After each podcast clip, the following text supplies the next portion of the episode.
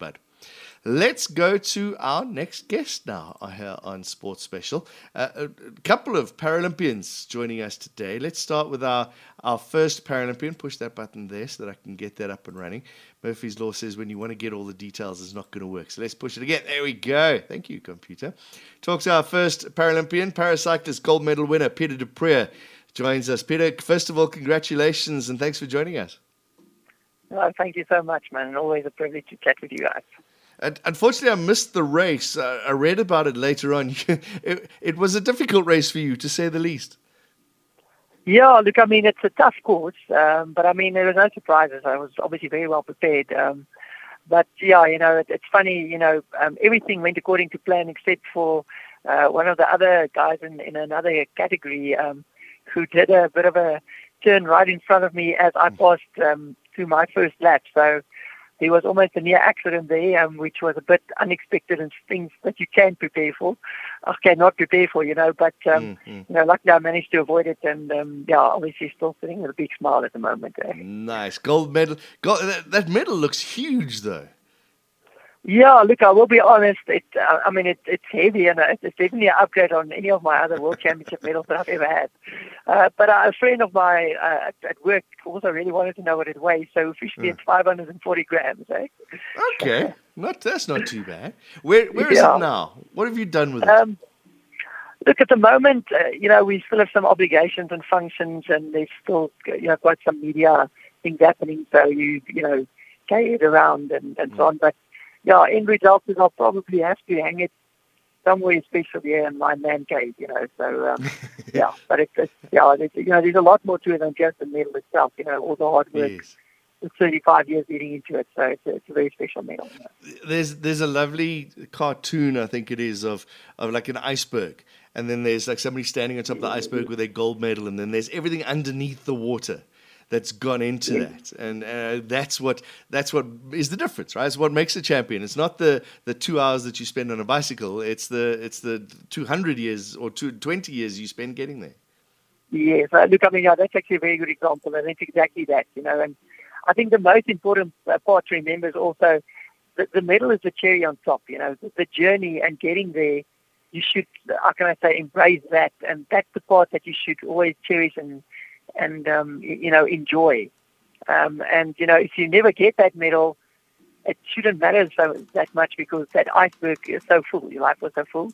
But obviously, you know, to end up with that medal at the end and get the cherry on top is just something very incredible, you know. Yeah, and I mean, it just really was a childhood dream. And then I got my next from an Olympic gold, it became Paralympic gold. And, yeah, I mean, there's been so many things, you know, it's difficult to explain in words. But, yeah, no, it was very, very special. I want to talk about Tokyo. They sort of had their practice with the able-bodied athletes, and then you guys came along. What was it like? Was it as hot as we were told? What were the conditions like? Yeah. What was the village like? How were you guys handled with some of the challenges you've got? Yeah, look, I mean, look, it was hot, you know, and it was very humid. But again, you know, for me, I've done racing in Japan before, so there was no surprises. But I mean, yeah, it was hot, it was humid, and with my specific disability, you know, I don't sweat either. So, you know, I have to find different ways of cooling myself down. But yeah, look, the village, luckily, well, I say luckily, but I mean, unfortunately, our cyclists raced about 2.5 hours away from the village, so we were actually staying in our own little. There was 2 hotels for all the countries with our own little cycling village, if I can put it that way. But, you know, a lot of the rules were similar, you know. So some funny thing is that you would be sitting in the dining hall with these see-through sort of cubicles, if I can put it that way. And then there would be these stickers that says, no mask, no talk, you know. So you're already sitting in this cubicle, but then while you're eating, you can't talk. And if you want to talk, you must put your mask on, you know. So... And then, I mean, also things like getting in the bus, and then they close the door from the outside with these, like, stickers that seal it from the outside. And then, obviously, when you get to the venue, they can see that it's still sealed, if I can put it that way, to make sure that we didn't get out in public, you know. So, I mean, it's crazy things, but, I mean, that was the world that, obviously, it was needed for us to be able to race. And, you know, I think for us as athletes, it was just amazing to be able to race. And I think for the world, it's just amazing to still have some sport to, and especially the games to celebrate, you know. So, And I think the Japanese pulled it off brilliantly, you know. It's sad because they're such amazing hosts, and I think the public would really have loved to be more involved. But it was, you know, it is what it is, and it's almost like, in a certain way, it was really special to be part of this weird game, if I can put it that way, because I really hope that we never have to have another one like this. Right. But yeah, in the end, it's a celebration of, I think, the world conquering COVID, just saying that things can carry on, That's such a good point. You'll be able to say that you were in the 2020 games that were held in 2021, and in 60, 70 years' time, people won't believe you. Yeah, exactly. If I'm still alive, HD video now. No, you will be. You'll be fine. Let's talk about you a little bit, if you don't mind, Pieter du Preez. Paracyclists. Were you a cyclist before your accident? Yeah, look, in the end, I ended up, I did lots of sports. I was a runner at school. And then I sort of turned to triathlon, and that was where my passion really was. Right. And, what I was chasing, my Olympic dream still. And I was actually in a cycling accident, while training out at a 60K ride on the day. And the car knocked me off my bike, and that's how I broke my neck. I was definitely an elite, avid cyclist with big dreams. And...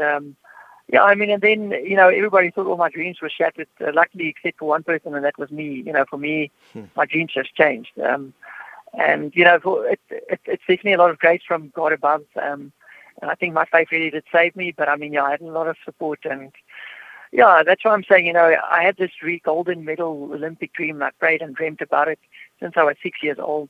Mm. And then a lot of things happened in life, and I broke my neck, and then they changed to the Paralympic gold, and...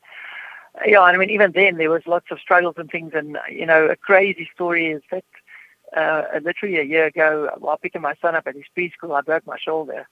Very badly, completely dislocated the AC joint and snapped the bone off the scapula, and there was a plate in here until February this year with no proper training until then. So, 4 months later, I was world champion on the bike at World Champs, and then another 2 months after that, now I'm the Paralympic champion. So, to have that year... It's almost like a miracle year in itself, So it's an incredible special year. But as I said, it was an incredibly long journey into this dream to become a reality, And I've done the full Ironman, and I became the first squad in the world to do that. So from a one-day physical impossibility, you'd say, yes, that's almost a much bigger achievement. Mm. But I think everything running into this gold medal and all the years and all the difficulties, makes it just that little bit extra special for me, compared to everything else I've done in my life before. I didn't realize, it's terrible to admit, your age. When you look at you look like a spring chicken, you look in your early 20s. You're over 40 already and doing all of this. Yes, yeah. Well, that's the thing, luckily in disabled sports, especially the wheelchair sports, I think because there's less pounding on the body, you can carry on for a bit longer. So that helps. But, in the end, I think as long as your mind is in it, you can go for quite a, especially in the endurance sports side, you can go for quite a lot longer than what you think you can, So, then, of course, if you've got all the people and the support and, the motivation, that helps a lot, And, one thing I definitely realized, and it really sunk in when I arrived here in my area in Sunny Hill, there was people out here for like a kilometer and a half with balls and cheering me on coming in here, which caught me off guard, and the tears were flowing. But that just made me realize that this is not my medal, my family's medal, this is our medal. And by our, I mean the community, the people I work with, South Africa, and even the people across the world who for that day or for that couple of minutes have just created that little bit of hope and excitement in these crazy times, And for me, it's just a privilege to have been able to do that, And Yeah, very special times. I give credit as well to your coaches. Your body had to put up with it, but from so little training to be able to become world champion and then Paralympian, it must be some fantastic training, some great discipline that had to be instilled in you to not overtrain or undertrain. No, exactly. Look, as I said, it's a team. A team super Pete is my wife and my son, but then I had a friend because my son couldn't come over to the Paralympics. I had a friend who did my Ironman with me also coming. They were part of the team. But, then my coach and I, look, we've done this for a very long time together. It's Ray Norton, who's been coaching me since 2013. And I mean, I used to train with him when he was a pro Ironman athlete. I just started training with him just before my accident. Right. So it's a long, a long relationship. So and I think that all helps for us to believe that it was still possible. But absolutely, it was definitely very smart training, building up in the right way. Physios, the one physio actually was my physio from before my accident, also at varsity. The doctor who did my shoulder and my GP, I mean, they've all been on this journey for a very long time. I know them personally. So absolutely, it was definitely a collaboration of many people, to make it work and being very smart about it, building it up, to, I think, what was in the end about 20-hour training weeks and my shoulder, maintaining it. So, yeah, I mean, that's why I'm saying it's very hard to put everything in words. And, I mean, all the, smart training and other things we had to do with, with the injury that happened. So, it was a very severe injury. At first I thought, it might be the end of my career, but even more so the end of being independent. It was definitely, there were some big battles in my mind in the beginning. But yeah, with such a great team around me and clever people, and listening to our bodies and things, anything is possible. All right, we got a minute, if you don't mind, Pieter. What's the plans now for the next 6 months or so? Well, in the next 2 months, at the moment I'm enjoying the moment, but I have started training lightly again. But I'm actually going back to Japan for a marathon in the Tokyo International Wheelchair Marathon, and that's end of November. So that will be it for this year. But yeah, then from there, obviously, I am world champion now. We're in the rainbow jersey, so I'll have to go defend that next year. And hopefully more races open up, and it's difficult for us South Africans to travel overseas, but with COVID, we'll see if there's a marathon or two and a World Cup or so leading into World Champs. We'll see what happens. But yeah, right now it's the marathon, and then a little bit of time off, I think, just to enjoy this moment. Enjoy the moment. Put that medal up and put it above your TV so you're always looking at it. Pieter du Preez, it's been an honor speaking to you. Thank you very much for joining us in Sport Tracks. Thank you so much, and just a big shout out to everybody. Thank you so much for the support. It's been really humbling. Paracyclist Pieter du Preez joining us here on SAFM. In a moment or so, we're going to talk to Hendrik van der Merwe. The highs and lows took him to Tokyo 2020. Another Paralympian. Didn't get gold, but he was there. We'll chat to him in a moment.